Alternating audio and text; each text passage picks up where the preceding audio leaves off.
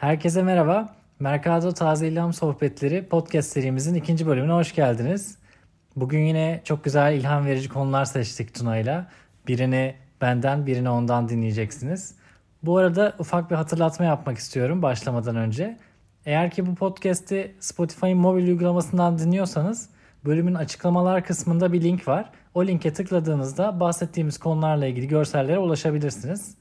O halde günün ilk konusu benden gelsin. Geçtiğimiz yaz açılan Amerikan Olimpiyat ve Paralimpik Müzesi'nden bahsetmek istiyorum sizlere. Ünlü mimarlık ofisi Diller Scofidio Renfro'nun bir tasarımı. Siz bu ofisi belki daha önce biliyorsunuzdur. Bu meşhur Manhattan'daki High Line'ı ve Los Angeles'taki Broad Museum'u yapan ofis. Peki bu müzeyi neden konuşacağız bugün? Aslında çok cool bir tasarımı var. Çok dinamik bir formu var. Yenilikçi bir tasarım var. Ancak bugün dışından ziyade daha çok iç tasarımı ile ilgili birkaç şey konuşacağız. Öncelikli olarak bu müzenin amacından bahsetmek istiyorum. 10 yıl önce ilk bu müze fikri ortaya çıktığı zaman Amerikan hükümeti demiş ki yani biz çok değerli bir milli takımımız var ve biz bunları onurlandıralım. Bu müzeyi yaparken sadece olimpiyat sporcularını değil, paralimpik sporcularını da dahil etmişler.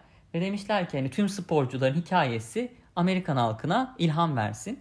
İlk proje fikri böyle ortaya çıkıyor. Herkes için eşit bir müze tasarımı ne demek? Biraz bunu açmak gerekiyor. Mimarlık eğitimi alanlar bilir. Neufert diye bir adam zamanında çıkmış. Bu tüm ölçü standartlarını belirlemiş aslında. Ve bu ilk ölçü standartları belirlendiği andan itibaren tasarımlarımızda biz engellileri de göz önünde bulundurarak aslında tasarım yapıyoruz. Bu standartlar onlara da uygun şekilde yapılmış.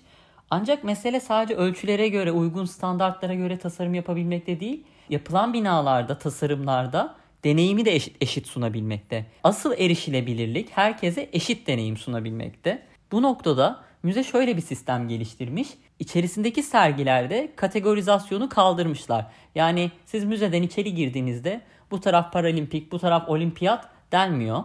Paralimpik oyunları aslında farklı fiziksel özelliklere sahip bireylerin eşit şartlarda yarışabilmesi için geliştirilmiş bir oyun. Yani olimpiyatlardan farkı bu. Kolu olmayan bir bireyin yüzerken iki kolu olan bir bireyle eşit olamayacağı için geliştirilmiş bir şey. Ama biz bir bina tasarladığımızda, müze tasarladığımızda aslında bu iki birey de bunu eşit olarak deneyimleyebilir. Ve buna siz mimar olarak tasarımınızla izin veriyorsanız, ön ayak oluyorsanız, o deneyimi herkesin eşit yaşamasına imkan sağlıyorsanız bu başarılı bir müze tasarımıdır. Ve bunu gerçekten bu müzede çok iyi şekilde uygulamışlar. Sen ne düşünüyorsun Yağız? E ben de böyle bir fikrin konseptsel olarak ortaya çıkması, bunun gerçekten bir farkındalıkla bu şekilde tasarlanmasından çok etkilendim. Çok hoşuma gitti.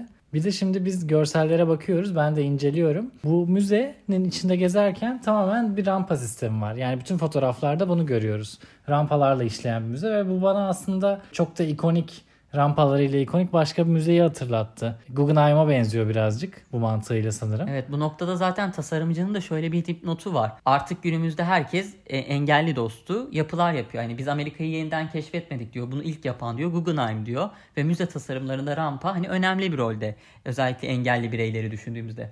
Ama bu müzedeki farklılık şu. Siz Guggenheim'a girdiğinizde diyor rampayı kullanabilirsiniz ama merdiveni de kullanabilirsiniz diyor. Yani engelli olmayan bir birey için seçenek sunuyor ve onun deneyimini aslında arttırıyor. Ama engelli bir birey sadece rampayla çıkabiliyor. Burada diyor ki tasarımcılar bizim müzemizde sadece rampa var. Engelli bir bireyle engelli olmayan bir birey bizim müzemizde aynı deneyimi yaşıyor diyor. Evet. Bu çok ilginç bir nokta aslında. Evet gerçekten yani seçim şansı olarak bir eşitlik sunuyor. Evet. Ekstra bir seçim şansı sunmuyor. Bu bakımdan aslında eşitlik dediğimiz şeyi detaylarda gerçekten yaşatabilen tasarım kararları olmuş. Zaten fotoğraflardan da belli hani bankolar, interaktif alanlar hepsi herkesin eşit bir şekilde kullanabileceği şekilde tasarlanmış. Bunun gibi çok güzel detaylar var projede ve kendi mekansal özelliği de çok fazla etkileyici bir mekan. O yüzden görsellerine de mutlaka bakmanızı tavsiye ederim. Podcast kısmından inceleyebilirsiniz sitemizde. Benim için ilham veren bir proje oldu. O halde senin konuna geçelim şimdi Yaz. Evet geçelim. Ben bugün ilginç bir konu seçtim. Heyecanlıyım birazcık anlatmak için. Vegan deriden bahsedeceğim. Vegan deri kavramını daha önce duymuş olabilirsiniz. Aslında hayvansal olmayan deri üretimlerine genel olarak vegan deri deniyor. Ama aslında çoğu veganlık felsefesine uygun olmayan sahte deriler bunlar. Benim bahsedeceğim projedeki vegan deri ise tamamen bitkisel kökenli ve dünyaya zarar vermeyen bir proje. Ve ham maddesi çok ilginç bir ham madde. Belki evlerimizde çoğumuzun vardır. Kaktüs. kaktüsten yapılmış, kaktüs yaprağın kullanılarak imal edilmiş bir vegan deri projesinden bahsedeceğim. Bu projeyi bizim duymamız şu şekilde oldu. Louis Vuitton Vakfı'nın her yıl düzenlediği inovasyon ödülleri var. Ve 2020 yılının ödüllerinde de aslında ikinci olan bir proje. Ama çok özel bir şekilde sunuyorlar. Jüri özel ödülü ve sürdürülebilirlik anlamında umut vadeden jürinin favorisi proje olarak sunuyorlar. Ve ikincilik ödülü veriyorlar. Deserto isimli bir proje. Bu proje dediğim gibi bir vegan deri projesi. Adrian Lopez Velarde ve Marta Cazares isminde iki girişimcinin projesi. E, bu iki isim daha önceden deriyle çok fazla çalışmış, haşır neşir olmuş, malzemeyi bilen iki kişi. Biri mobilya ve otomotiv sektöründe, diğeri de moda sektöründe deriyi çok fazla kullanmış. Ve bunu kullanırken de farkındalıkları da yüksek kişilermiş. Aslında kullandıkları derinin doğaya ve dünyamıza ne kadar zarar verdiğini görmüşler ve bir alternatif arayışına girmişler. Birçoğunuz biliyordur moda endüstrisi hiç masum bir endüstri değil.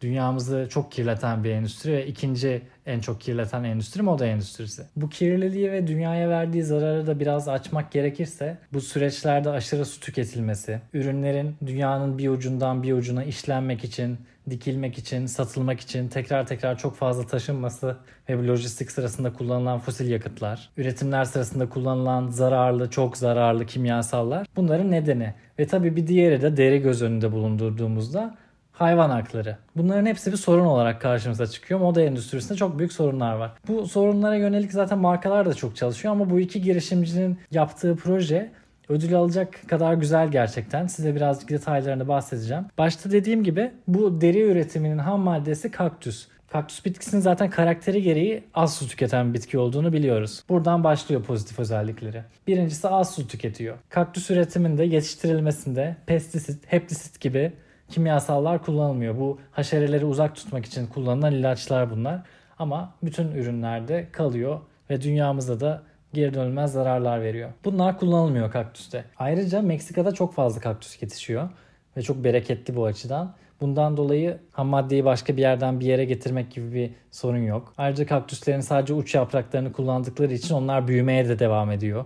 Bu yönden de çok sürdürülebilir gibi gibi çok fazla artısı var. Bu proje dediğim gibi çok faydalı, çok akla yatkın bir proje ama hayata geçmesi için başka şeyler de olması gerekiyor. Mesela bunu ürünleştirmek, tasarım kullanarak ürünleştirmek ve daha ön plana çıkarmak sayesinde görünür olup bu yarışmayı kazanmışlar. Bu birinci adım. Sonrasında bu yaptıkları ürünlerle çok güzel bir marka oluşturmuşlar. Bu şekilde kendilerini duyurmaya ve bu malzemenin kullanımını arttırmaya devam ediyorlar. Ayrıca bu malzemeyi farklı endüstrilerde kullanılması için satıyorlardı, tedarik de ediyorlar. Bu şekilde kendi daha önceden tecrübeleri olan otomotiv sektörü gibi, mobilya sektörü gibi sektörlere de girmeyi hedefliyorlar. Şu an daha çok giyim, ayakkabı, çanta gibi üretimlerde kullanılıyor ama dediğim gibi zaten 2020'de proje ortaya çıkıp ödül alıyor. O yüzden çok güncel bir proje. İlerleyen zamanda da bu gibi alanlarda varlık göstereceğine inanıyorum. Çok isterim. Aslında bu projeyle bir alternatif malzeme üretmiş olmuşlar yani. Evet aslında günümüz yeni nesil tasarımcıların çalışma odağında da bu var. Yeni alternatif sürdürülebilir malzemeler üretmek. Dünyanın hemen her yerinde çok ilginç malzeme alternatifleri çıkıyor. Biz de bunları zaten Mercado'da aslında işliyoruz. Mesela en son bir yosun departmanı diye bir ekibin yosunu tasarım malzemesi olarak kullandığı ve bunun potansiyelini araştırdığı bir yazı Mercado'da yayınladık. Bununla birlikte aslında yeni malzemeler yaratmanın farklı yolları da var. Yani sıfırdan yaratmak yerine. Mesela Copper Slag diye bir proje var bakır üretimi esnasında çıkan bir bakırın yan maddesini, atık madde bu aslında, kullanarak yepyeni bir madde geliştirmişler. Yani siz atıkları da artık değerlendirip yeni bir materyal yapıyorsunuz. Yeni alternatif malzemeler üretme noktasında fast fashion devi H&M birçok yenilik yapıyor son zamanlarda. Örneğin Çin'de en son bir Conscious koleksiyonu çıkardı. Bu koleksiyon şarap üretimi sırasında çıkan atık maddelerden üretilen bir koleksiyon. Yani artık atıklardan ya da bir prosesin yan ürünlerinden alternatif malzemelerle yeni üretimler yapılıyor. Bu noktadayız artık. Evet sürdürülebilirlik anlamında gerçekten o da çok ilginç bir proje. Hatta benim bu konuyu seçmeme neden olan güncel bir haberimiz de var. Biz geçen hafta TechX Style Startup Challenge için çok güzel bir panel düzenledik. Bu panelimizin konusu da gelecek sürdürülebilirlikti. Ve panelist olarak da çok değerli isimleri ağırladık. H&M'in Avrupa Bölgesi Sürdürülebilirlik Müdürü de panelistlerimizden biriydi. Ve çok güzel bir panel geçirdik. Panel zaten online bir panel olduğu için Siz de izleyebilirsiniz. Görsellerle birlikte onun linkini de bırakacağız. Tavsiye ederim eğer bu konu ilginizi çekiyorsa. Evet bir Loop projesi var H&M'in. Bu atık kıyafetleri geri dönüştürme projesi.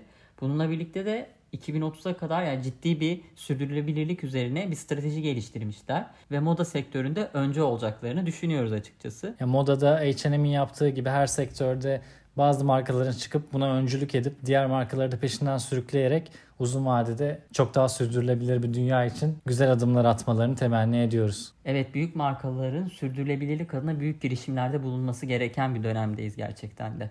Bunun gibi güzel gelişmeler olduğunda yine zaten bizden duyuyor olacaksınız. Yine ilham verici işler üzerinden konuştuğumuz güzel bir bölüm oldu. Umarım dinlemekten keyif almışsınızdır. Eğer işlerle ilgili yorumlarınız olursa lütfen bizimle de paylaşın ve başka önermek istediğiniz projeler ya da yaratıcı çalışmalar varsa da mutlaka bize ulaşın. Hepsini konuşuruz burada birlikte. Kendinize iyi bakın. Hoşçakalın.